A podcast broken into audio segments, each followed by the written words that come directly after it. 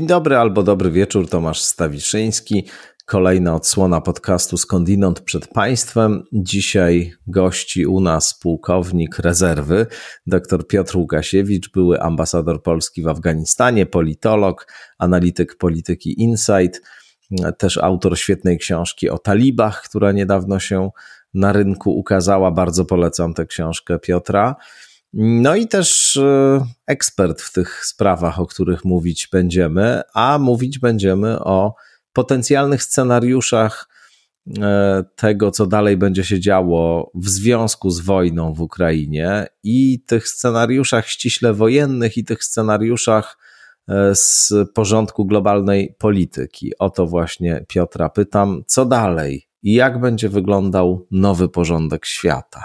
No, myślę, że jest to wystarczająco e, intensywna zachęta, także Piotr Łukasiewicz, pułkownik Piotr Łukasiewicz, pułkownik rezerwy przed państwem.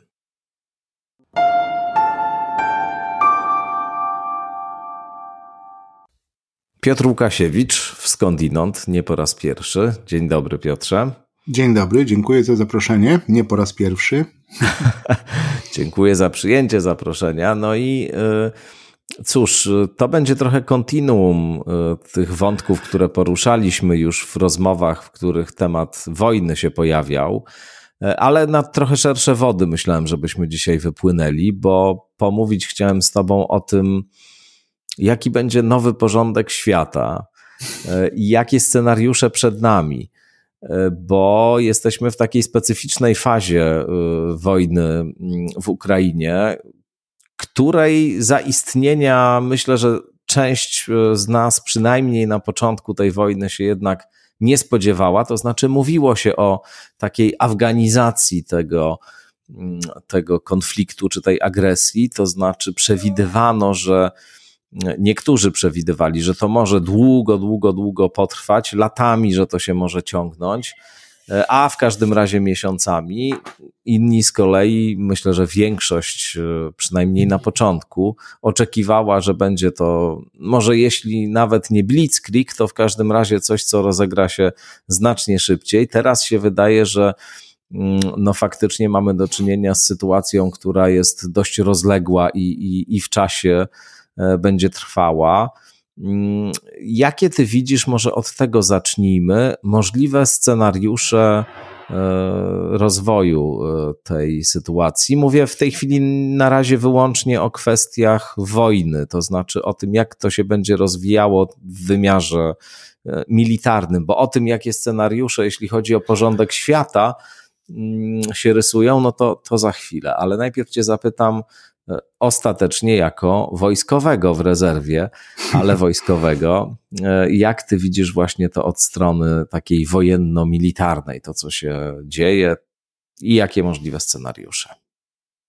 Pozwolę sobie na taką frywolną uwagę na początek, że kiedy powiedziałeś, że y, wypły, wypływamy na, na szerokie wody, od razu mi się to skojarzyło z krążownikiem Moskwa, który też wypłynął na szerokie, szerokie wody Morza Czarnego i trafiony celną, y, celnie wystrzeloną rakietą y, Tamże pozostał. Neptun. Tamże mm, pozostał. Pozostał na tych, ale raczej w tych szerokich wodach i oby tylko nasza dyskusja nie podzieliła losu y, tego stareńkiego skądinąd okrętu, jeszcze pamiętającego Związek Radziecki.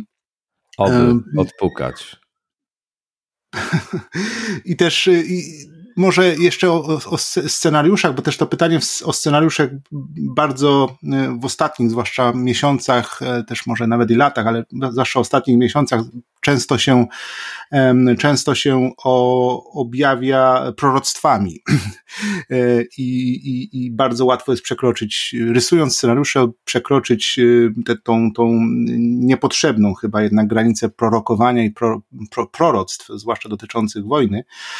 I ze względów, które mam, mam nadzieję, o których też będę mógł chwilę, będziemy mogli chwilę powiedzieć, jak ta wojna wygląda, jak, co o niej wiemy, e, też e, proroc czynić nie należy, natomiast no, scenariusze jak najbardziej tutaj, tutaj to, jest, to, jest, mm, to, to jest dozwolone.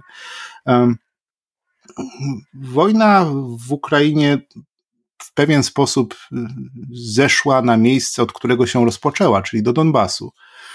czyli gdzieś jakiejś położonej na dzikich polach, daleko, daleko od, od centrum Ukrainy nawet, na, na wschodzie regionu, czyli tam, gdzie zaczęła się ta wojna tak naprawdę w 2014 roku, czyli no, na Krymie, ale również, również, również w Donbasie. Rosjanie po trzech miesiącach, czterech miesiącach już w zasadzie mm, kompletnie nieudanej kampanii y, wojskowej y, zdecydowali się i słusznie, z ich punktu widzenia, na skoncentrowanie sił w jednym, na jednym kierunku i w zasadzie na wykorzystanie tych taktyk, czy też tych sposobów prowadzenia operacji, które Rosjanie znają doskonale, to znaczy um, uderzeń artyleryjskich, takiej nawały ogniowej, to się chyba tak nawet fachowo nazywa e, w języku artylerzystów, um, sektorowej, jakimiś sektorami ostrzeliwanie e, przedpola, e, po czym próby postępowania wojsk zmechanizowanych, które miałyby zajmować teren najpierw intensywnie ostrzelany przez, y, przez artylerię. To jest najbardziej klasyczne z zastosowań y, artyleryjskich i takich właśnie z historii wojskowości z II wojny światowej, z I wojny światowej, z II zwłaszcza, znane, y, znane, znany sposób działania, no przede wszystkim, przede wszystkim Rosjan. E, I o ile ta pierwsza część ich operacji wojskowej, czyli te intensywne ostrzały są, są rzeczywiście bardzo, bardzo zmasowane, skuteczne, to, to ta druga część, czyli to postępowanie wojsk pancernych i wojsk zmechanizowanych, takiej piechoty zmechanizowanej tak zwanej, która miałaby zajmować e, ostrzelany wcześniej teren, no już tutaj pozostawia wiele, e, wiele, wiele do życzenia. Odzywają się najprawdopodobniej, czy też to widać w ocenach analityków, e, błędy, czy też w ogóle brak przygotowania Rosjan, pewnego rodzaju zapomnienie, jak się taką wojnę prowadzi tak naprawdę e, w rzeczywistości, jak się realizuje taką operację. Czyli koncept jest, gdzieś istnieje w rosyjskim wojsku, natomiast jego wykonanie już, już pozostawia wiele do czynienia. Widzimy dezorganizację dowodzenia, słabość logistyk, e, logistyczną e, wojsk rosyjskich, no i oczywiście to wszystko spotyka się też e, z niesłychanie zaciętym oporem, e, oporem sił ukraińskich, które stosują operację podobną, czyli również uderzeń, uderzeń e, artyleryjskich, próby uderzania w, w zgrupowania rosyjskie, natomiast po stronie ukraińskiej no nie ma te, tego, tego, tego drugiego elementu, czyli tego postępowania, czyli y, sił zmechanizowanych, które by odzyskiwały teren. Tu jeszcze tego y, Ukraińcom brakuje. No, jest tutaj oczywiście no, dysproporcja, dysproporcja wojskowa, dysproporcja y, środków zaangażowanych po obu stronach jednak jest na, na, korzyść, na, korzyść, na korzyść Rosji. Ale też zaczynając od tego stwierdzenia, że mamy pewnego rodzaju patra, czyli taką statyczność tych działań, y, w zasadzie obie te, te, te drugie części operacji, jak to, jakbym to określił, one się wzajemnie znoszą, bo ani Rosjanie mocno nie postępują, ani, ani Ukraińcy nie potrafią wyprowadzić kontruderzeń, więc w związku z tym y, konflikt stał się takim konfliktem trochę nawet pierwszowojennym, w tym sensie, że z, z, kart historii pamiętamy, jak wyglądała pierwsza wojna światowa, że po prostu wojska stały naprzeciwko siebie, francuskie, niemieckie, brytyjskie i do intensywnie do siebie strzelały, tworząc te księżycowe krajobrazy pod Verdun i w innych, na innych polach bitew. I jeśli przyjrzymy się filmom z dronów na TikToku, na Twitterze z, z Ukrainy, z tej wschodniej Ukrainy, taki sam księżycowy, y, księżycowy y, krajobraz po wystrzałach, upstrzone pola, zwłaszcza teraz bardzo takie zielone pola Ukrainy, upstrzone takimi właśnie czarnymi kółkami wystrzał bardzo, bardzo, bardzo intensywnego, bo po bardzo intensywnych bombardowaniach również się pokazują, więc sytuacja jest dość, e, dość statyczna. Oczywiście no też y, trzeba, trzeba powiedzieć, że Rosjanie mimo wszystko w tej takiej, tą, w tej wielkiej maszynce do mięsa, którą uruchomili w Donbasie, no powoli, powoli, czasami jest to 500 metrów, czasami wręcz mówi się o jakimś kilometrze, postępują do przodu. No teraz mamy, nasza uwaga w ostatnim tygodniu skupia się na mm, w sumie niewielkim mieście stutysięcznym Sywierdonieck, y, we, we, no właśnie w Donbasie. Jest to ostatnie duże miasto obwodu ługańskiego, które jeszcze Rosjanom zostało do zdobycia. E, Ukraińcy tego miasta najpierw chcieli bronić za wszelką cenę, ale, ale zdaje się być może nawet powtórzyć y, y, ten scenariusz z, z Mariupola, ale ale zdaje się, że zdecydowali się jednak wycofać w, w miarę uporządkowany sposób z zabudowań, więc większość sił się już wycofała ukraińskich. Z Siewieroniecka za rzekę Doniec do miasteczko, które się nazywa Lisynczańsk bodajże, a, a te pozostałe oddziały, które właśnie ubezpieczały to wycofanie, no jeszcze tam jakąś bronią się na, w skrawkach Siewierodoniecka, więc tutaj no od pewnego, może od tygodnia, może nawet więcej, opisom, opisom wojny, czy też relacjom z wojny towarzyszą bardzo takie no, ponure wręcz określenia, że no właśnie, że Rosjanie jednak wygrywają. Więc to jest, to jest, to jest, to jest ten nastrój ostatnich, przynajmniej komentarzy dotyczących przebiegu wojny w ostatnich, w ostatnich dwóch tygodniach. E, I o ile być może z poprzednich naszych rozmów y, Państwo pamiętacie, y, ja miałem dość ponure przewidywania dotyczące wojny, o tyle akurat tutaj jakby moja wrodzona przekora, y, to tak żartobliwie mówię, ale też pewien, pewien namysł każe mi myśleć, że to jednak nie jest pełny obraz wojny, że nawet to taktyczne zwycięstwo na niskim szczeblu rosyjskie, które no, zdaje się obserwujemy, bardzo to powolne postępowanie wokół i zdobywanie Siewierodoniecka, no jednak nie oddaje takiego tego pełnego obrazu, gdzie, gdzie musimy uwzględniać cały, cały teatr e, ukraiński, e, teatr wojenny, gdzie jednak um, wojska ukraińskie E, wykonują jakieś takie, ja to tak czasami nazywam inteligentnymi kontrofensywami, niewielkimi siłami, które są przerzucane z e, miejsc, które Ukraińcy, ukraińskie dowództwo uznaje za lepiej zabezpieczone e, i wykonywanie nimi takich niewielkich kontruderzeń coś, co Ukraińcy postrzegają jako słabe punkty Rosjan. No, takie kontrofensywy widzieliśmy na północ od, od Charkowa w ostatnim miesiącu.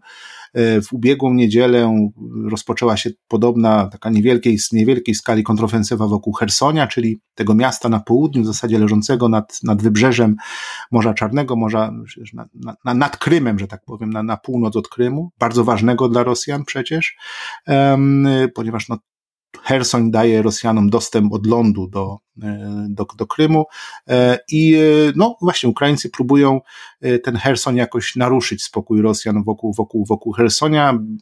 Jeśli, jeśli uda im się powiększyć ten wyłom, który dokonali około 70 kilometrów na północ od Hersonia, może jakoś go rozszerzą ten, ten atak i, i nawet mogą zagrozić Hersoniowi, który jak powiedziałem, jak się wydaje, Rosjanie uznali już za, za swój i, i, no i za taki jeden z, z istotnych warunków, znaczy istotnych zdobyczy politycznych tej wojny, czyli właśnie w, w, wycięcie tego pasa ziemi, który od Rosji, od, od, od strony Rosji w kierunku Krymu, który dla Rosjan był zawsze bardzo ważny, ponieważ e, Krym po, po zajęciu w 14 roku był praktycznie odcięty od Rosji poza poza jednym mostem, który, e, który łączył go e, z, tą, z resztą Rosji.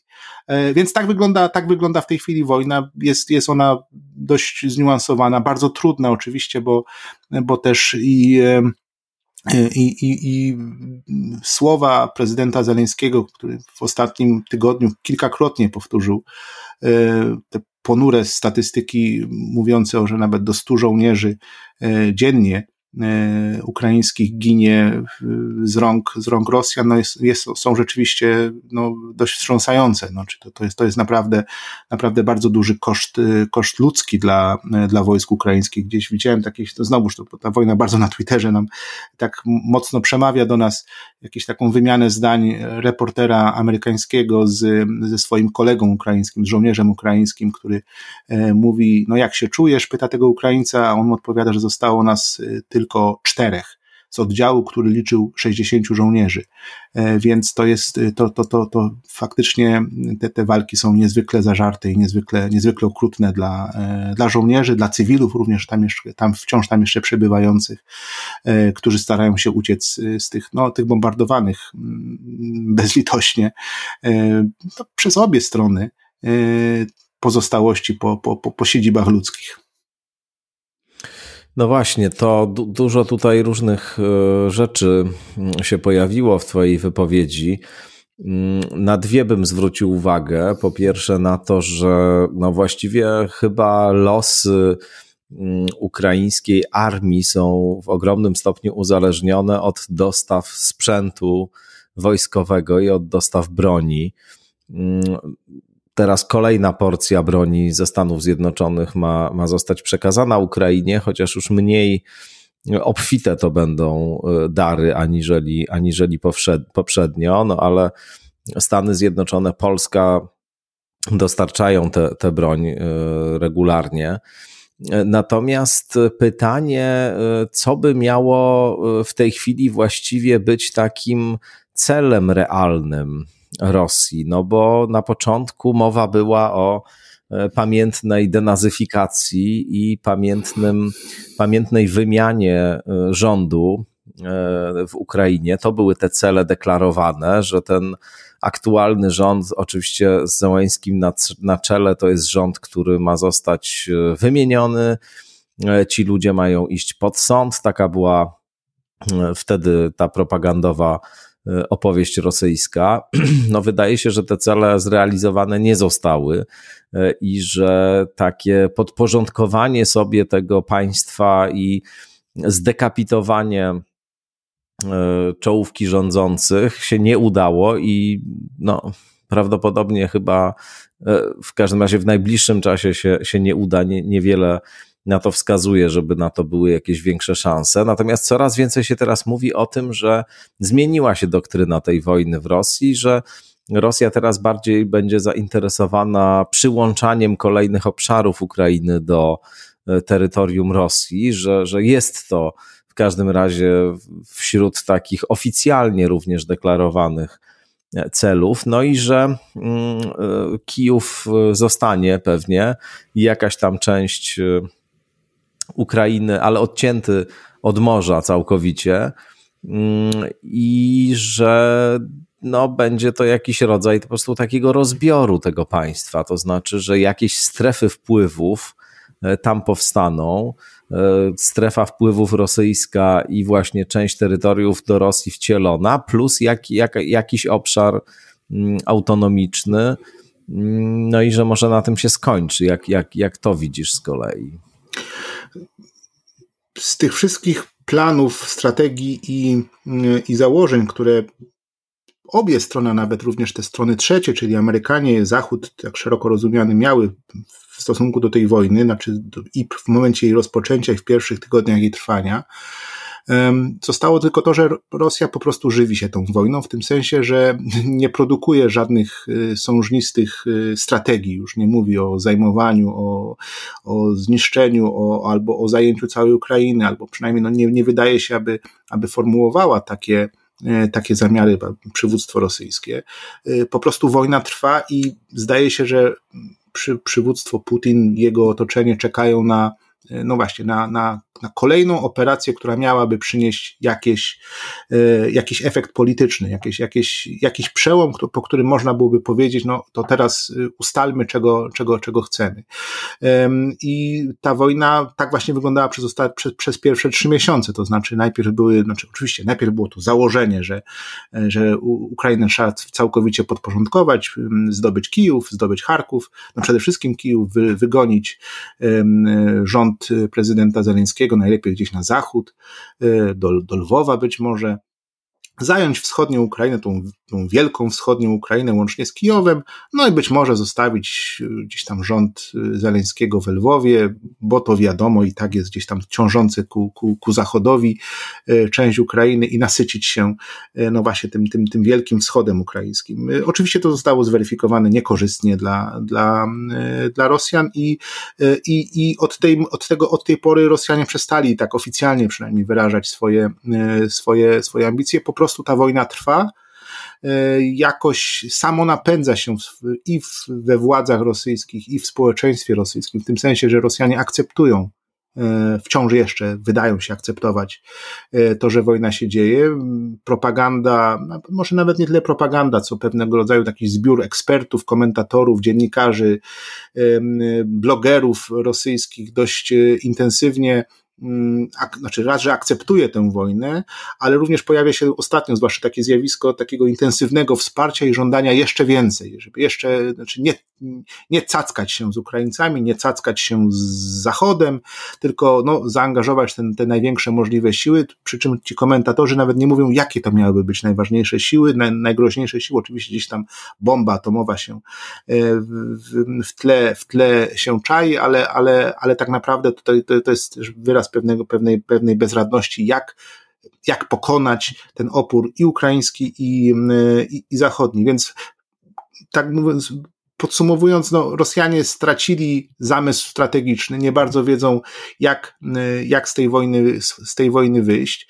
Y, mój ostatnio ulubiony, ulubiony komentator y, rosyjski, czyli niejaki Igor Girkin, to jest taki, taka postać dość mroczna z, z, z jeszcze z czasów wojny, pierwszej wojny w Ukrainie z 2014 roku, mówi o tym, że to jest Rosjanin, Rosjanin, który, oficer FSB, pułkownik FSB, taka bardzo, bardzo znacząca postać dla, dla ostatnich lat historii ukraińsko-rosyjskiej, mówi, że jego nasi żołnierze wiedzą przeciwko komu walczą, y, ale nie wiedzą o co walczą, nie mają tego, tej, tej, nie mają tej świadomości, y, jaka strategia przyświeca w ogóle temu, że są, znaleźli się na polu walki, y, na polu walki w Ukrainie, no bo to Przyczyny tego są dość, dość, dość oczywiste, no skoro nie mamy, e, nie, nie, e, nie ma tych zwycięstw, które można byłoby, którymi można byłoby uzasadnić e, wybuch tej wojny, no więc, więc w zasadzie władza skupia się na jej podtrzymywaniu w nadziei, że przyniesie, że nastąpi jakiś przełom wojskowy, który będzie następnie można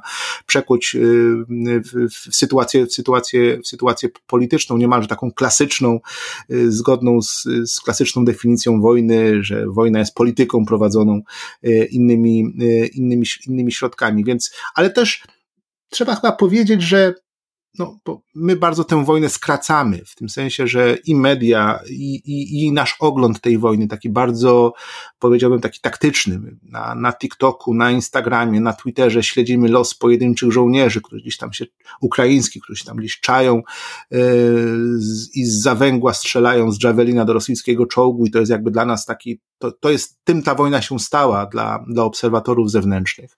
E, śledzimy losy pojedynczych uchodźców, pojedynczych dramaty, pojedynczych ludzi, którzy są ofiarami tej wojny.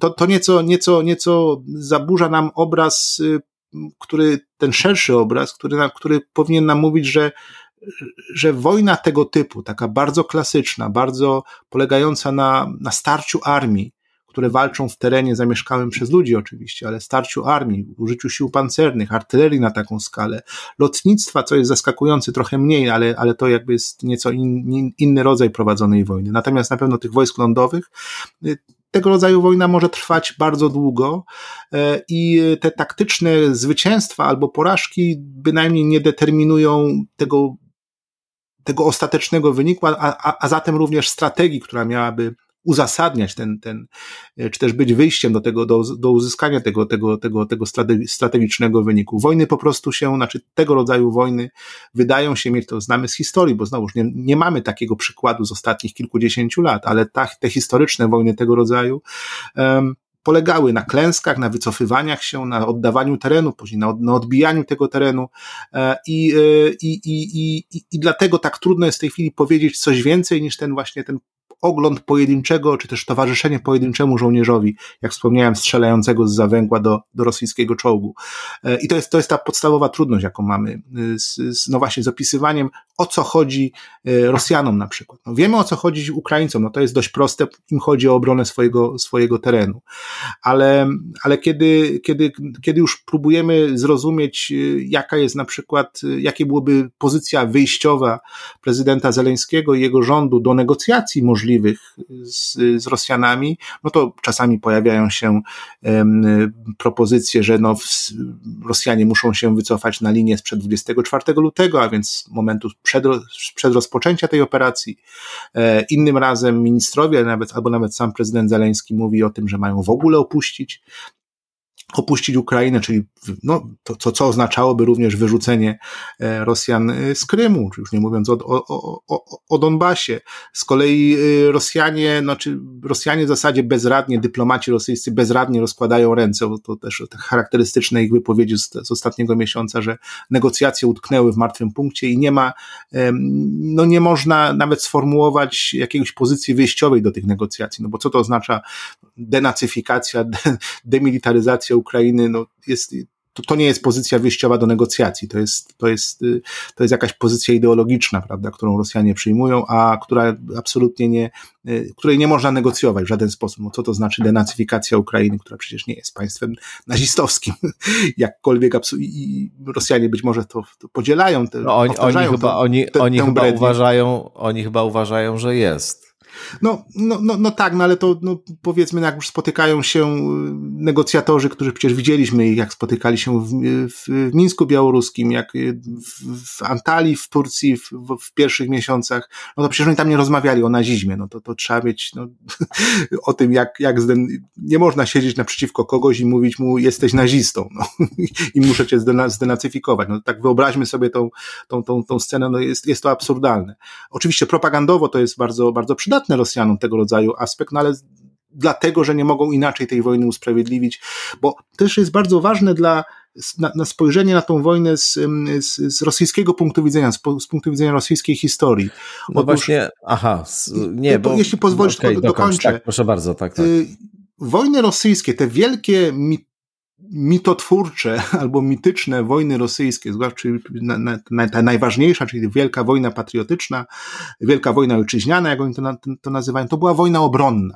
To była wojna, która polegała na tym, że zostali Rosjanie napadnięci, ponieśli potworne, 20, niektórzy nawet mówią historycy, 25, 7, 30 milionowe straty ludności cywilnej i żołnierzy, no i się obronili, no i zdobyli Berlin i tak dalej, i tak dalej, więc to, to, tę, tę historię zdamy, ale była to wojna obronna. E, Rosjanom trudno wytłumaczyć się, postawić, użyć tego mitu do wojny napastniczej. Bo owszem, no można, mówię, no absurdalne tezy o, o, o nazistowskiej Ukrainie, o faszystowskiej Ukrainie, o jakimś y, włączeniu Ukrainy do NATO i tak dalej. To wszystko, to wszystko ta propaganda rosyjska użyła, ale to jednak, to, znaczy to jest, jest, tym, jest w tej wojnie coś absurdalnego również dla samych Rosjan. E, I tak mi się wydaje przynajmniej, jakby wydawałoby mi się. I dlatego, i tutaj też się czai jedna, jeden aspekt, który też często jest rozważany we współczes- w tych, co Rosjanie zrobią dalej. Pytałeś o, o, o, o scenariusze.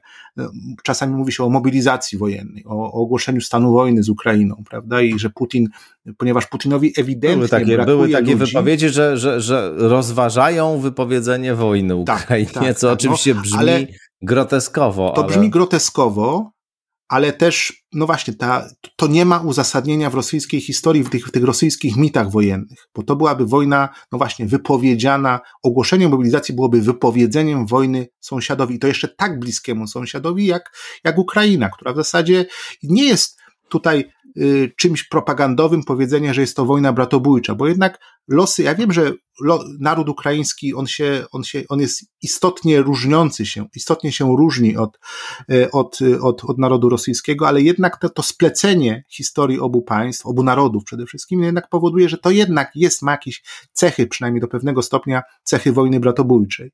E, I ogłoszenie mobilizacji, ogłoszenie wojny, spowodowanie, że weźmiemy milion, milion mężczyzn, e, wsadzimy w mundury i wyślemy na wojnę do Ukrainy, no byłoby czymś bardzo kontra y, mitowi, mitowi rosyjskiemu, no, który, według którego się bronimy się raczej przed faszystami niż, niż kogokolwiek na, na, y, napadamy. A również, no znowuż ten scenariusz mobilizacji wielkiej wojny, jakiejś wielkiej wojny napastniczo-ojczyźnianej tym razem, y, powodowałby również, że to już nie byłaby tylko wojna dla Rosjan o, o Donbas, czy też nawet o wyrąbanie korytarza do Krymu, ale była to, byłaby przecież wojna z Ukrainą, czyli już mu, musielibyśmy znowuż mówić o zajmowaniu Kijowa, o zajmowaniu Lwowa i tak dalej, i tak dalej. E, I, i, i ten, ten, ten ferwor wojenny musiałby zostać podniesiony niesłychanie wysoko, na co zdaje się Putin? Być może nie ma, na pewno nie ma ochoty, bo to widzimy, że wciąż jeszcze to, to się nie dzieje, a również byłby to niesłychanie trudny dla niego test jego, jego przywództwa, bo, no bo właśnie podejmowanie decyzji o wojnie jest, mogłoby wystawić go na, no jego autorytet na, na szwank, a wystawienie autorytetu Putina na szwank to jest jednocześnie powiedzenie, że Putin zginie. No tak, ale czy to, czy to jest, czy, bo mówisz o podejmowaniu decyzji o wojnie, to ma takie wielkie znaczenie, jak się to nazwie? No przecież to jest wojna i ta wojna trwa już od dłuższego czasu, tak. więc e, czy naprawdę e, tak ogromną rolę odgrywa to, że powiemy, że to jest wojna. Oczywiście w kraju, w którym propaganda działa w taki sposób, w jaki działa w Rosji, e, gdzie wierzy się głęboko i praktykuje performatywną funkcję języka, to znaczy tutaj na różne sposoby to można rozumieć. Oczywiście jedni powiadają, że Putin to jest taki e, praktyczny, stosowany to, co robi Putin, to jest taki praktyczny, stosowany postmodernizm, że on rzeczywiście przyswoił sobie tę e, specyficzną prawdę, że istnieją tylko różne narracje, e, z pewnym dodatkiem, rzecz jasna, że ta narracja jest najważniejsza, która jest dominująca i którą można e, zaimplementować no, odpowiedniej liczbie ludzi, ale nazwanie, z drugiej strony tak, no właśnie, ale z drugiej Nazwanie strony Putina postmodernistą mamy... jest ryzykowne, ponieważ jako żywo to właśnie Putin protestował przeciwko kancelowaniu e, pani Rowling, autorki Harry'ego Pottera. I, i no tak, ta... ale Row... Rowling to nie za postmodernizm. Ale nie, ale rzeczywiście, to, słuchaj, to jest oczywiście ironiczne powiedzenie tak. w jakimś sensie, że on jest Natomiast postmodernistą. Ma bardzo, Jakkolwiek... Bardzo prak praktyczny wymiar ma słowo wojna. To, to nie jest tylko propaganda. My, my bardzo często sprowadzamy słowo wojna, operacja specjalna tylko wyłącznie do, takiego, do takiej dystynkcji propagandowej, że Putin używa specjalną operację, ponieważ nie chce używać wojny, no i całe to jakby to, ten sztafaż propagandowy się uruchamia. Natomiast wojna ma bardzo, y, ogłoszenie stanu wojny ma bardzo konkretny wymiar, mianowicie możliwości wzięcia rekruta, czy też rezerwistu do wojska. Miliona, pięciuset tysięcy, no to jest jakby, i tu jest ten problem, że y, idąc na taki, na taki, godząc się na taki, jakby wykonując taki krok, to, to, to nie jest tylko zmiana propagandowej narracji. Była operacja specjalna, teraz będzie wojna. Nie, nie. Tu jest jeszcze mobilizacja, tu jest jeszcze potrzeba wsadzenia tych wszystkich żołnierzy przeszkolenia ich, przygotowania ich do tych działań, wsadzenia ich w czołgi i posłania ich odpowiedniego zarządzania tym, tym, tym, tym całą tą masą ludzką, którą się kieruje na, na, na wojnę, po to, żeby oni tam ginęli i tak dalej, i tak dalej.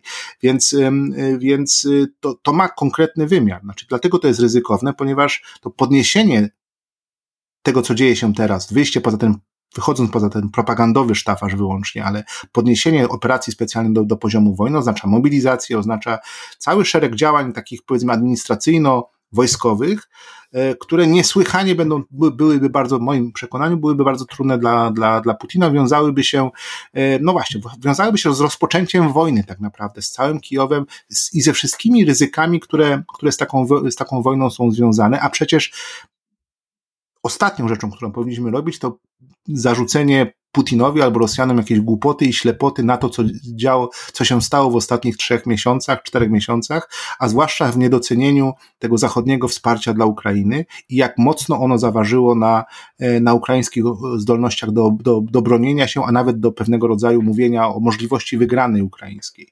E, I, i, i dlatego to jest takie trudne. To nie jest tylko propaganda. To jest również no, konkretne, materialne kroki, które trzeba wykonać, które są po prostu ryzykowne, ryzykowne politycznie. No właśnie, a jeśli coś jest ryzykowne politycznie dla Putina, to oznacza, że Putin może po prostu nie tylko stracić władzę, ale również i głowę. E, I, i dlatego on się z tym e, próbuje oczywiście to robić, bo są sygnały o tym, że są organizowane jakieś, e, jakieś takie ukryte mobilizacje, że się tam podwyższa się wiek ludzi, którzy mogą wstąpić do służby, wydawane są jakieś dodatkowe pieniądze dla tych, którzy podejmują taką służbę, służbę. Ale to są jakby rzeczy wciąż jeszcze takie no, pod progiem tej prawdziwej mobilizacji, która by rzeczywiście mogła się odbić, która byłaby istotnym elementem, istotnym punktem dla, dla rosyjskiego społeczeństwa. To jeszcze słowa a propos tego postmodernizmu Putina, to jest e, teza, którą między innymi Peter Pomerance wstawia e, w książce Jądro Dziwności, ale, ale nie tylko, bo tam jeszcze sporo na ten temat pisywał w różnych, w różnych miejscach. No tu po prostu chodzi o to, że że to te postmodernistyczne, tę postmodernistyczną tezę, że istnieją tylko różne narracje, a rzeczywistości pod tymi narracjami nie ma, czy też nie ma, nie ma rzeczywistości poza różnymi narracjami, z których każda w zasadzie jest równoważna. No więc tę tezę w ostatnich dekadach najlepiej, co było zaskoczeniem, E, przyswoiły właśnie rozmaite reżimy totalitarne i raczej altprawica, e, a nie, a nie lewica, która przecież e, źródłowo z postmodernizmem związana była, no bo taki rodzaj dezynwoltury w traktowaniu prawdy i taki rodzaj przekonania głębokiego, że jak się coś powie, to znaczy, że jak ludzie w to uwierzą, to znaczy, że że tak jest, to, to cecha bardzo, bardzo typowa i dla Putina, i dla Donalda Trumpa zresztą, który przecież powtarzał nieraz różne kontrfaktyczne zdania z wielkim przekonaniem. W każdym razie tutaj y, od początku, bo chciałem, żebyśmy chwilę się nad tą propagandą rosyjską i nad tą całą narracją, czy właściwie ideologią, to znaczy tym całym obrazem świata, który tam funkcjonuje, zatrzymali. Y, zastanawiam się, jak y, po tak długim czasie ta opowieść jest traktowana przez rosyjskie społeczeństwo, no bo jednak e, opowieść, która była na początku tej e, inwazji przedstawiana i, i prezentowana w mediach, świat, w mediach, w mediach krajowych rosyjskich, no to była opowieść właśnie związana i z tą z tym reżimem nazistowskim, który tam rządzi, i z tym, że operacja będzie trwała bardzo krótko, i z tym, że tutaj w ogóle nie o żadną wojnę chodzi, nie o żadne jakieś ro, ro, rozległe i rozbudowane operacje wojskowe, tylko o prostą, e, prostą, prosty, e, taki wybiegający do przodu, uprzedzający atak NATO cios w kilka punktów e, w Ukrainie, który ma spowodować, że kraj znowu stanie się krajem wolnym, a ludzie tam mieszkający e, właśnie uwolnieni spod nazistowskiego reżimu zostaną. Tymczasem no, taka, tak długotrwały charakter tego, co się tam dzieje, no kompletnie już chyba nie spina się z tą propagandową opowieścią ci różni dziwni ludzie, którzy pojawiają się w słynnym programie 60 minut, który jest e, tubą e, Kremla, ale też taką tubą trochę mm, rozanarchizowaną, to znaczy taką, w której się pojawiają różne też ekstremalne narracje, e, które, które mają na celu być może także sprawić, że sam Putin będzie na ich tle prezentował się jako polityk racjonalny i, i umiarkowany, ale tam regularnie jacyś przychodzą dziwni ludzie i mówią, że e, zniszczenie Stanów Zjednoczonych przy pomocy pocisku jądrowego to będzie chwila i nie będzie z tym żadnego problemu. Odgrażają się wszystkim dookoła i Polsce, i Europie, i Stanom Zjednoczonym. Coś tam trochę trzeszczy i pęka w szwach chyba ta e, propagandowa historia jakoś strasznie nie pasuje ten, ten cały mm, aparat postmodernistycznej analizy sytuacji, która wydaje mi się mająca, ma znakomite wytłumaczenia i społeczne, i takie historyczne, polegające na, na może za chwileczkę o tym chciałbym coś powiedzieć właśnie o historii Rosji i o tym, jak ona jest powtarzalna, również jak Putin ją powtarza w, pewnym sensie. I ten, to właśnie to, to zatrudnianie tego, tego bardzo nowoczesnego podejścia o jakiejś, o jakiejś propagandzie, o, o, o, o, o wielkich machinacjach, które mają być dokonywane na, na, na narodzie, jakieś to strasznie mi to nie, nie pasuje, bo bo to, co widzę, przynajmniej no jest to pewnie jakiś incydentalny obraz y, rosyjskiego społeczeństwa, bo mamy, bo mamy w ogóle, wszyscy mamy bardzo mały dostęp do tego społeczeństwa, zwłaszcza ostatnio, kiedy zostało ono odcięte y, przez, y, przez Putina, ale przez Zachód również. Od, został wybudowany jakiś taki mur między, między, między, między, między tymi światami.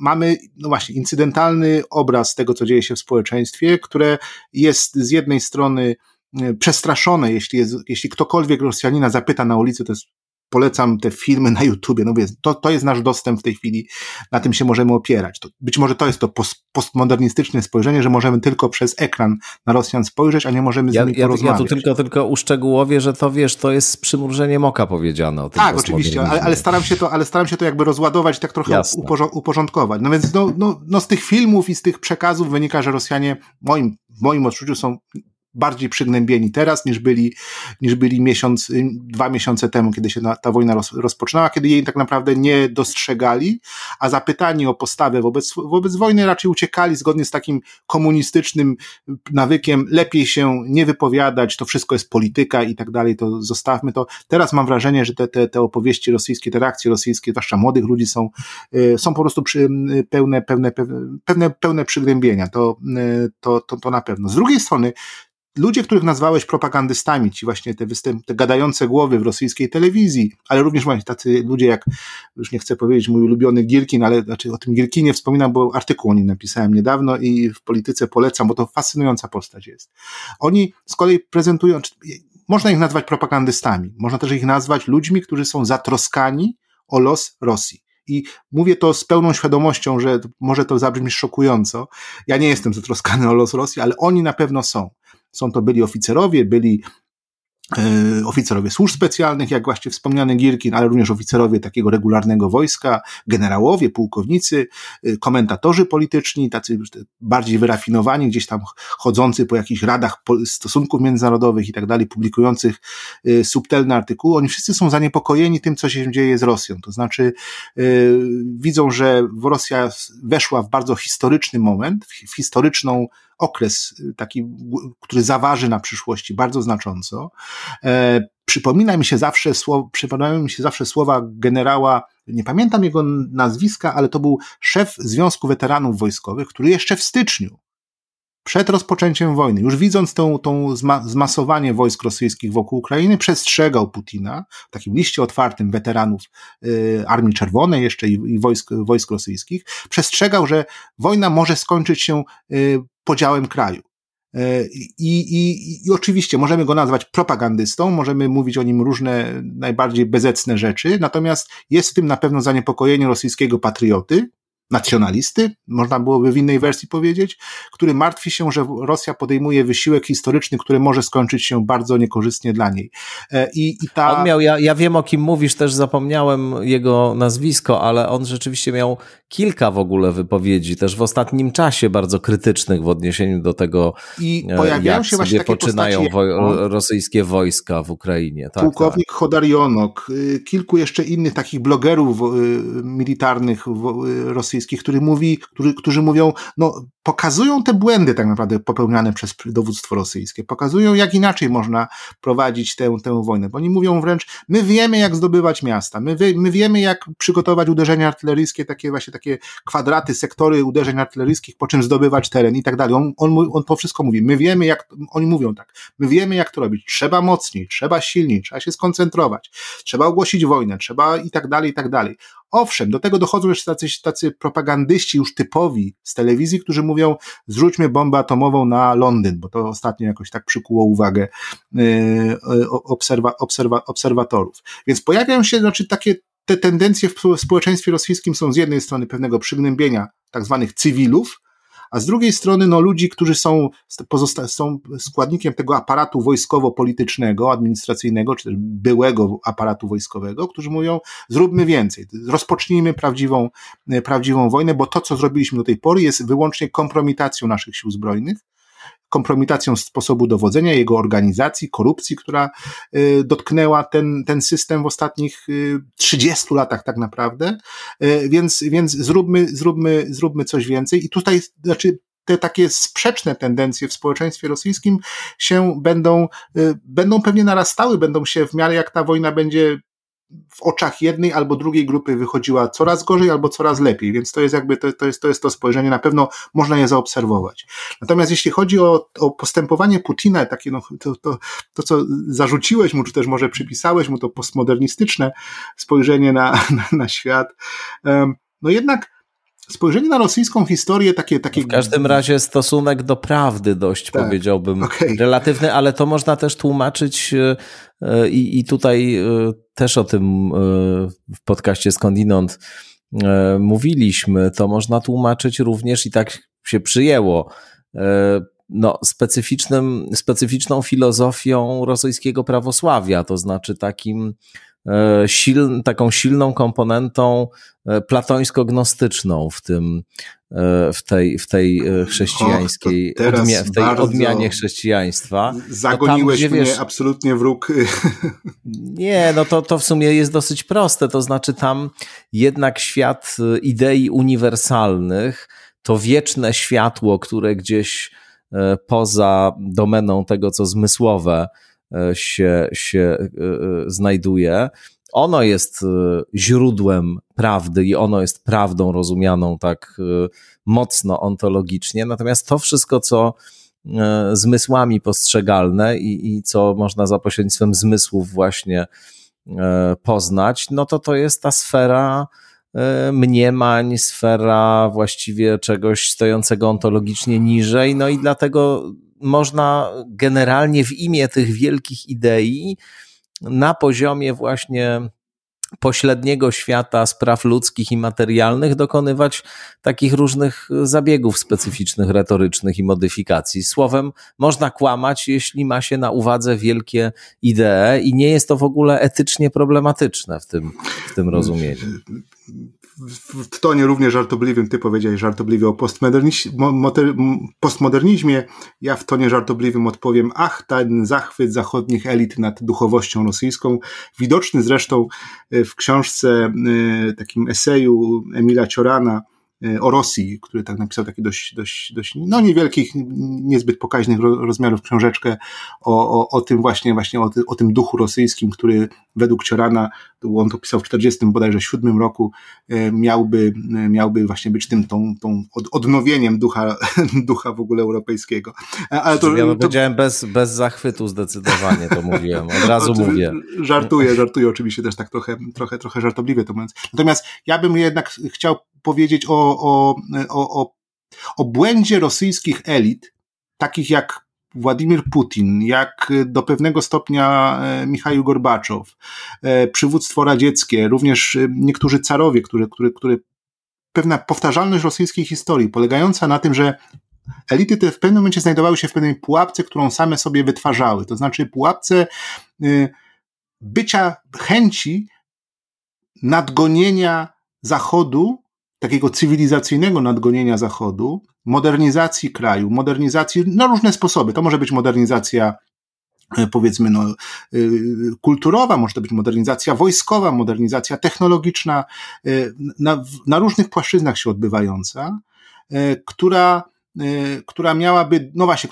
która miałaby dogonić ten świat, do którego Rosjanie jednak się odwołują dość istotnie, czyli świat, świat zachodni. I koniec końców, przy próbie takich, takiej modernizacji, takiej dość gwałtownej czasami nawet, y, rosyjskie elity no, musiały wybierać albo przed, i to właśnie to było, to było też te, ten dylemat Putina w ostatnich dwudziestoleciu chyba, y, czy otworzyć się na Zachód ze wszystkimi konsekwencjami również pewnego złagodzenia Jelcyn przecież to robił, prawda? Z pewnego złagodzenia e, e, no, reżimu państwowego nad, nad obywatelami, to powodowało jakieś, jakieś, jakieś, jakie, powodowało to jednocześnie niepokoje i im więcej tego, ta, tych niepokojów to, to, to, przynosiło, tym mocniej utwardzała się pozycja tych elit. To znaczy, czy jakby oni reagowali siłowo na tą, na tą niemożność dogonienia cywilizacyjnego Zachodu, technologicznego dogonienia, dogonienia Zachodu i pod, pod, pod różnymi względami. I, sta, I się sami w pułapce, którą jakby sobie sami wytwarzali, można, można, można tak powiedzieć. I ten, ten, to, co dzieje się teraz, jest w pewnym sensie powtórzeniem tego mechanizmu rosyjskiej historii. E, kiedy Putin, Szojgu i poprzednik, y, czyli minister obrony rosyjski, jego poprzednik y, Sierdiukow próbowali na przykład tworzyć armię na wzór amerykański, na wzór zachodni, mobilną, y, przeszli z dywizji na, na powiedzmy taki system brygadowy, z dużą ilością nasyceniem sił, siłami specjalnymi, z jakimiś takimi poleganiem na tym, żeby żeby ta armia właśnie wyglądała trochę jak taka armia amerykańska, tak? To czyli nasycona sprzętem i ewentualnie, gdyby miała nastąpić wojska, miała być doposażona w ludzi, tak? Czyli te, te słynne rosyjskie batalionowe grupy bojowe, e, które, które operują w Ukrainie, to jest, to jest bardzo dużo czołgów, bardzo dużo samochodów, wozów e, bojowych piechoty, bardzo dużo tego żelastwa tak naprawdę, czyli obrony przeciwlotniczej, jakiegoś wywiadu, rozpoznania i tak dalej, i tak dalej, i bardzo mało ludzi. Ukompletowane coś, co powinno liczyć 2000 mniej więcej żołnierzy, liczyło 700, 700 800. Ale to taki też, to, to jest ten trochę wzorzec amerykański, wzorzec zachodniego, zachodniego, zachodniej organizacji organizacji zbrojnych. Profesjonalizacja armii to też kolejny, e, kolejny wzorzec, wzorzec, wzorzec zachodni. Próba stworzenia korpusu podoficerskiego przez e, poprzednika Szojgu, czyli ministra Sierdiukowa. To, to również były, to były również to, te próby nadgonienia cywilizacyjnego no tym razem w wymiarze militarnym, zwłaszcza, zwłaszcza Amerykanów. I tak też Rosjanie z taką z taką koncepcją ruszyli na wojnę, na wojnę z Ukrainą. Na, z koncepcją ograniczania strat cywilnych. No, my teraz oczywiście jesteśmy przy, ogłuszeni mordami, gwałtami i bombardowaniem w zasadzie bez, bezwzględnym bombardowaniem miast, ale jeśli cofniemy się do lutego i marca, początku marca tej, tej, tej operacji rosyjskiej, tej kampanii rozpoczętej przez Rosjan, widzieliśmy jednak pewną ostrożność w używaniu, w używaniu rakiet, w, w, w większym stosowaniu mm, broni tak zwanej precyzyjnej i tak dalej, i tak dalej, która przecież po to jest używana, żeby ograniczyć straty cywilne, a uderzać wyłącznie w, w, cele, w, cele, w, cele, w cele wojskowe. Rosjanie już to zarzucili, to, to, to już widzimy. Jednak na początku gdzieś ta, nie wiem, nie nazwałbym tego fascynacją, ale, ale no takie wzięcie tych wzorców amerykańskich z Afganistanu, z Iraku, z, zwłaszcza z pierwszej wojny w Zatoce w 1991 roku, no pokaz, pokazuje właśnie ten, ten mechanizm, ten mechanizm e, rosyjskiego próby nadganiania Zachodu w różnych wymiarach. Bo to i ekonomia przecież jest, i przecież tworzenie gospodarki, e, przejście z gospodarki komunistycznej na w zasadzie na wolnorynkową, i to tak w najbardziej zdziczałym e, wydaniu, takim, kiedy, kiedy w zasadzie następuje, znaczy sponsorowana przez państwo korupcja e, i, i, i, e, i, i zagarnianie dóbr państwowych.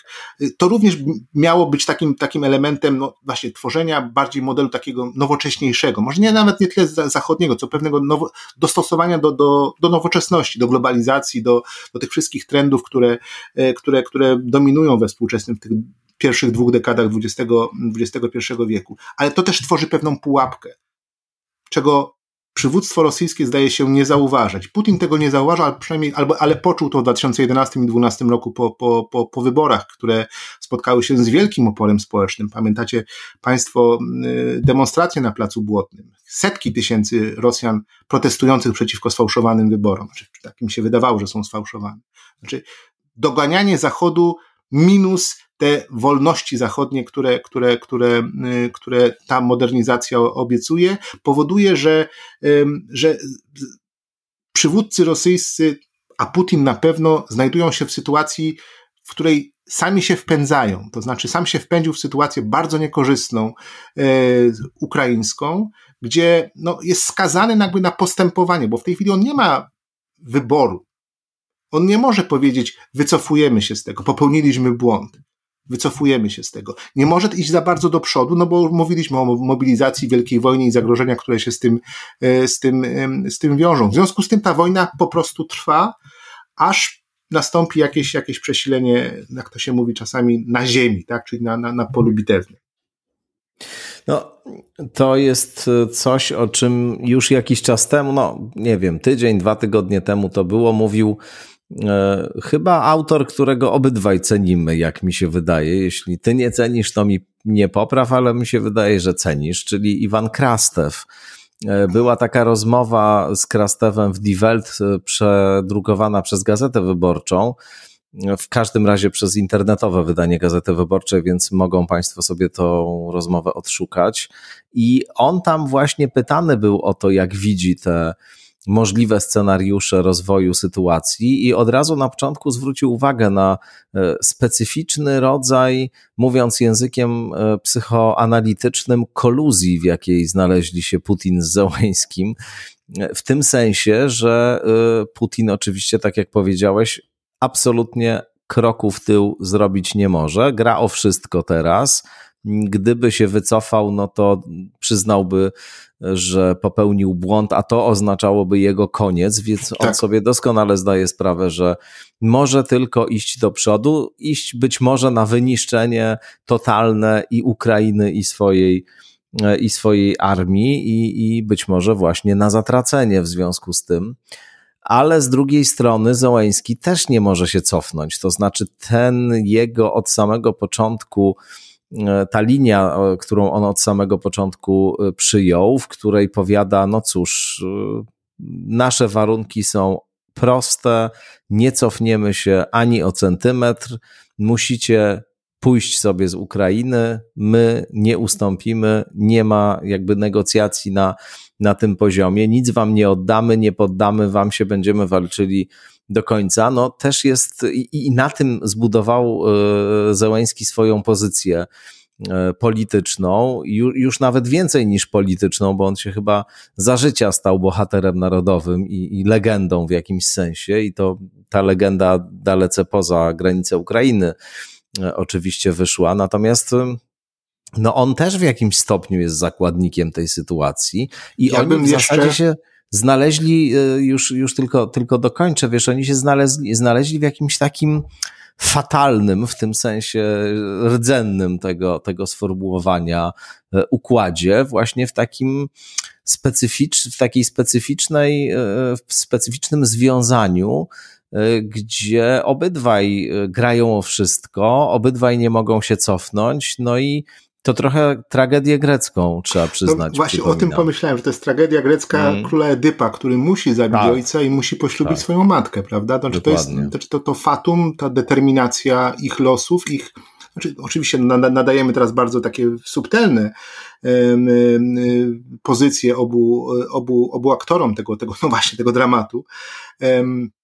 Ja bym jeszcze dodał, bo tu absolutnie oczywiście zgadzam się z Iwanem, znaczy powiedzenie, że zgadzam się z Iwanem Krastewem już jest absolutnie dla mnie jakimś zaszczytem, ale też bym dodał jeszcze trzeciego aktora tutaj jednak, yy, Amerykę, czyli, czyli tego, tego aktora, który jest chyba ważnym aktorem tutaj. Ważnym, bodajże nie wiem, czy nie najważniejszym, jeśli chodzi zwłaszcza o, o, o, moc, jaką, jaką, jakiej nabrał prezydent Zeleński i, i Ukraińcy w ogóle, bo to nie tylko jest prezydent Zeleński, to jest cały, cały kompleks bohaterstwa, które, w, które, w które Ukraina wpadła, weszła i, i nie chce się z niego, i słusznie ze swojego punktu widzenia, nie chce z niego wyjść. E, to jest, to jest Ameryka, to jest, to jest jej zdanie, jej wsparcie, jej pozycja bardzo silna, bardzo zdecydowane wsparcie, jakie, jakie Biden i Amerykanie udzielili. I to nie tylko Biden, bo to jest w zasadzie cała klasa et consortes, e, cała, cała klasa amerykańska polityczna za tym, za tym stoi, mimo że być może e, opinia publiczna w Ameryce jest zajęta może nieco innymi sprawami, ale to od Ameryki zależy tak naprawdę siła Ukrainy i ta wściekłość Rosjan, tak? Bo to jest, to jest jakby ten, to, tu jest tych trzech aktorów. Ten, ten, ten układ jest szerszy niż tylko Ukraińcy przeciwko, przeciwko, przeciwko Rosjanom. Często krytykujemy Francuzów, prezydenta francuskiego za to, że rozmawia z Putinem, y, prezydenta, y, kanclerza Niemiec za to, że nie dostarcza, albo dostarcza, albo się decyduje, albo jest bardzo dużo takich aktorów pomniejszych, jakiegoś takiego chóru greckiego, który czasami śpiewa unisono, a czasami ma, wpada w jakieś komentujące sytuację na scenie, natomiast zapominamy o tym, że tak naprawdę e, liczy się tylko to, co powiedzą Amerykanie co zrobią Amerykanie. Ja muszę powiedzieć, że trochę, jeśli Państwo pozwolą, trochę swoje wspomnienia afgańskie uruchomię, gdzie obserwowałem tą właśnie tą, tą decyzyjną, de, decydującą rolę Amerykanów na, w tamtej wojnie, w tamtym, no nie, nie chcę tego nazwać wojną, bo to troszeczkę y, y, inaczej już teraz brzmi niż, niż, niż brzmiało jeszcze pięć miesięcy temu, czy, czy, czy cztery miesiące temu, to co działo się w Afganistanie. Ale tam również to, ta, ta decydująca rola Afga y, Amerykanów w prowadzeniu tej operacji, która przecież wielu sojusznikom wydawała się niepotrzebna, niewłaściwa. Nawet Polacy pominę litościwie tych polityków polskich, którzy milczeniem, którzy mówili nie, wyjdźmy stąd, bo to nam niczemu nie służy, zajmijmy się obroną i tak dalej, i tak dalej. A jednak wszyscy trwali, łącznie z Francuzami, Polakami, Brytyjczykami i Niemcami, do samego końca, do, do 15 sierpnia 2021 roku, yy, razem z Amerykanami bo oni podejm- podjęli jakąś decyzję. I to jest ta, ta, ta, ta imperialność pozycji amerykańskiej, również w tym konflikcie ukraińskim. Znaczy, niesamowicie bogate, bo na, na początku powiedziałeś o tym, że one się nieco, nieco maleją, te dostawy broni. Znaczy ja jestem a, a, absolutnie y, wstrząśnięty skalą, jaka, wzrastającą skalą tej pomocy.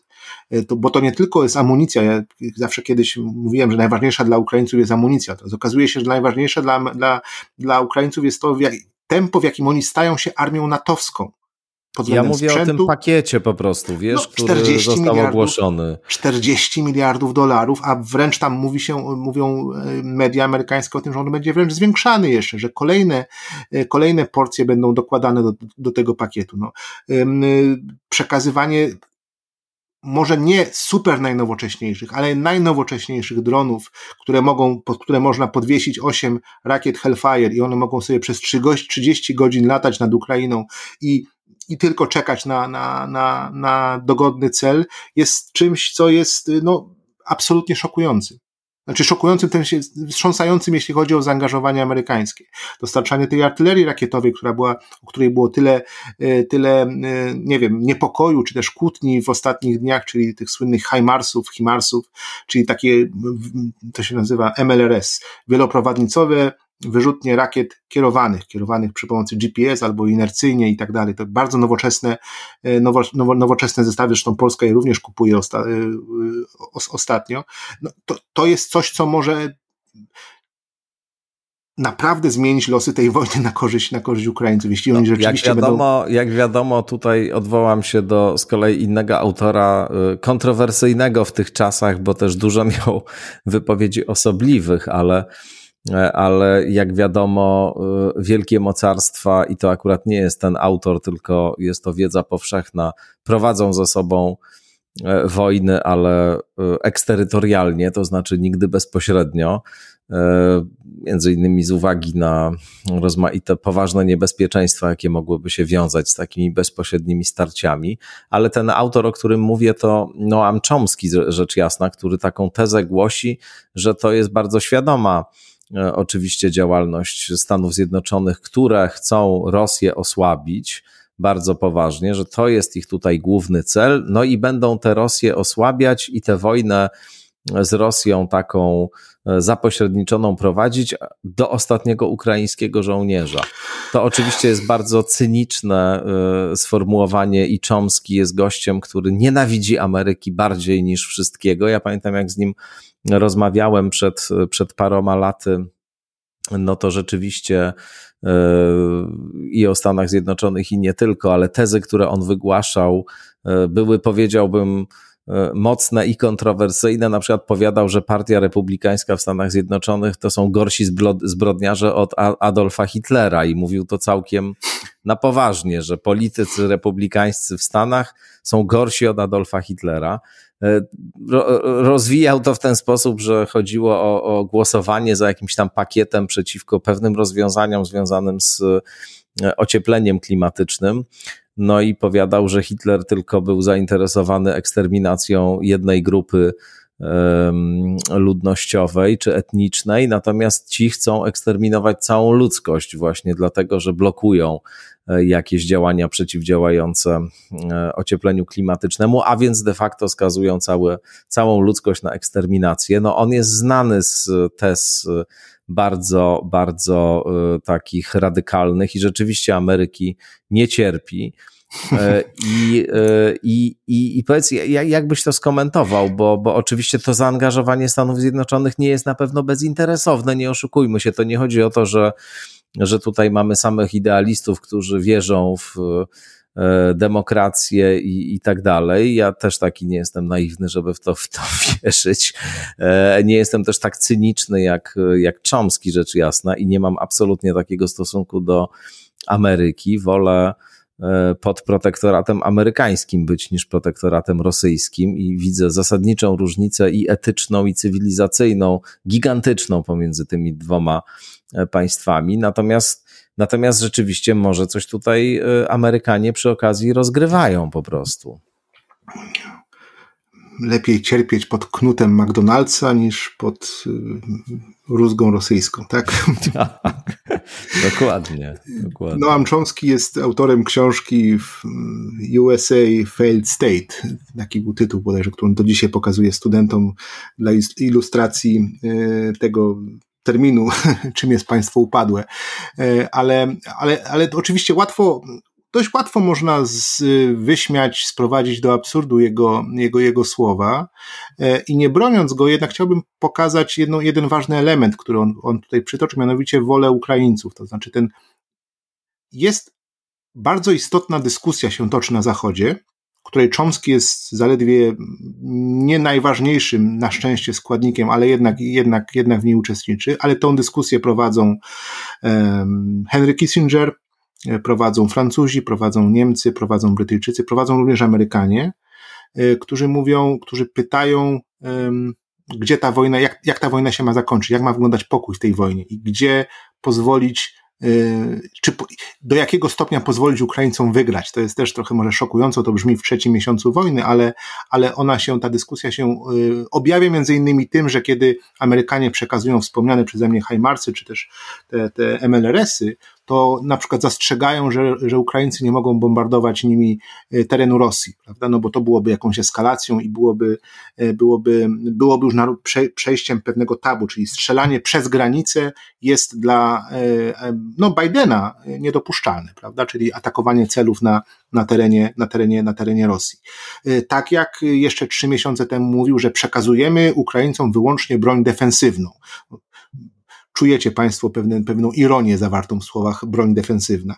Um, więc, więc jakby tutaj, ale, ale ten, ten, ten element jest, jest rozważany i mówi, mówi o tym, znaczy, jak, je, jak długo jeszcze Ukraińcy mogą walczyć, jak długo się jeszcze mogą bronić, że przecież no, Francuzi, mówię, Kissinger są to ostatnio powiedział, że muszą pójść na pewne koncesje terytorialne e, i, e, i, i że powinni oddać część terenu, być może za, za cenę pokoju i tak dalej, że zakończmy ten, ten krwawy krwawy konflikt, no bo po pierwsze to jest wielki kryzys żywnościowy, kryzys paliwowy, a być może nawet kryzys nuklearny, który nam w tym wszystkim, w tym wszystkim grozi. I te, te, te głosy się pojawiają. Oczywiście tutaj ten azymut Bidena i większości przywódców zachodnich jest, pozostaje niezmienny. Wspieramy Ukrainę i nie lekceważyłbym y, aspiracji demokratycznych y, ukraińskich, które są bardzo mocno podkreślane przez ludzi ich wspierających, czyli przede wszystkim przez administrację Bidena. Tego bym jednak nie dezawuował e, aż tak mocno.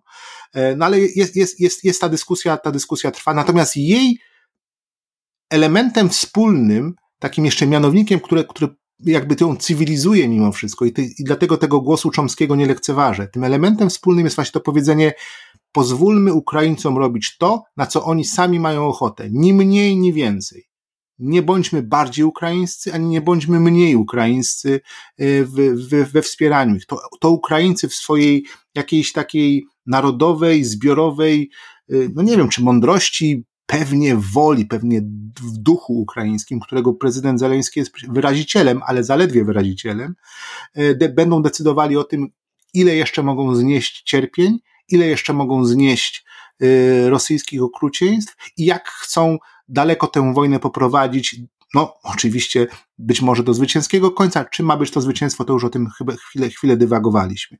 Ale te głosy typu Chomskiego, Kissingera, przecież ludzi z kompletnie dwóch przeciwnych y, biegunów y, politycznych, one, one, one, one jakoś odzwierciedlają te dylematy, które w ogóle ta, ta wojna wywołuje w świecie, ponieważ jest to już, już wiemy, że to jest wydarzenie światowe, że to nie jest wydarzenie lokalne, to nie jest jakiś tam Donbas mimo wszystko, zaczęliśmy naszą rozmowę od y, trochę, trochę mówiłem o tym, że ten Donbas dzieje się gdzieś na, na, na, na wschodzie, ale jednak ta wojna ma wymiar, y, wymiar taki no, globalny, historyczny i, i, i, i będzie decydował, jej zakończenie, jej przebieg i zakończenie będzie ustawiało y, postać tego świata na, na, na, na, na, pewna, na pewną przyszłość, na pewien czas przyszłości.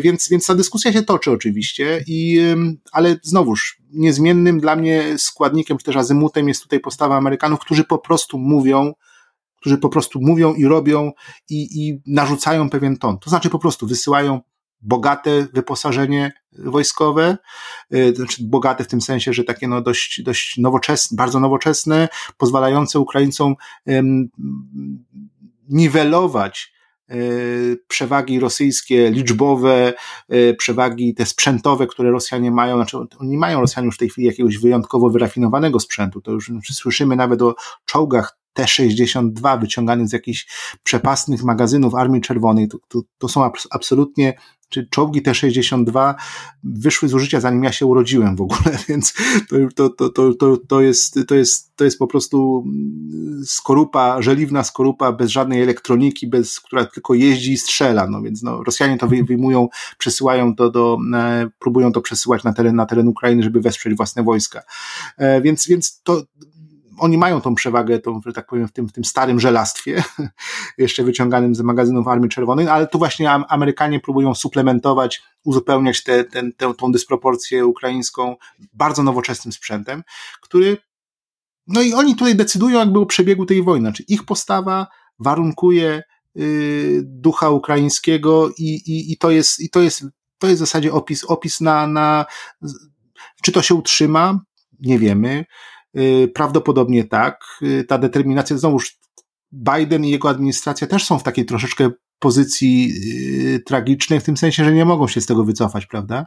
Nie mogą pozwolić sobie na przegraną, bo dla, bo proszę zauważyć, dlaczego ta wojna stała się ważna dla Amerykanów? Dlaczego nagle mówienie o osłabieniu Rosji, wspomniane przez ciebie? Z bardzo prostego przyczyn, bardzo prostego, tak się wydaje przynajmniej, powodu, chociaż nie, nie, nie, chyba niedostatecznie powtarzanego obecnie. Starcie z Rosją jest y, starciem w istocie dla, dla, dla Amerykanów, y, starciem z tandemem rosyjsko-chińskim. Y, może nie tyle starciem z Chinami, bo wiadomo, że Chiny nie biorą udziału aktywnego w tej wojnie, tak militarnie, ale, ale, ale jest tutaj istnieje bardzo prosta zależność między Chinami a Rosją, mianowicie przez najbliższe 10, może 15 lat, kiedy Rosjanie, kiedy Chińczycy budować będą, czy też budują swój arsenał nuklearny, taki istotny, y, znaczący, jeśli chodzi o, o, o możliwość starcia nuklearnego w przyszłości. W tej chwili mają od 300 do 500 głowic się mówi o tym. Prawdopodobnie takie są liczby chińskie. Y, no, zajmie im 10 do 15 lat zbudowania arsenału 3000, 4000 głowic, co już by czyniło z nich nie potęgę nuklearną regionalną, ale potęgę nuklearną globalną. E, I te następne 10 lat, kiedy, których Chińczycy potrzebują do takiego, do stworzenia takiego arsenału, e, Rosjanie pełnią na, dla nich rolę parasola atomowego.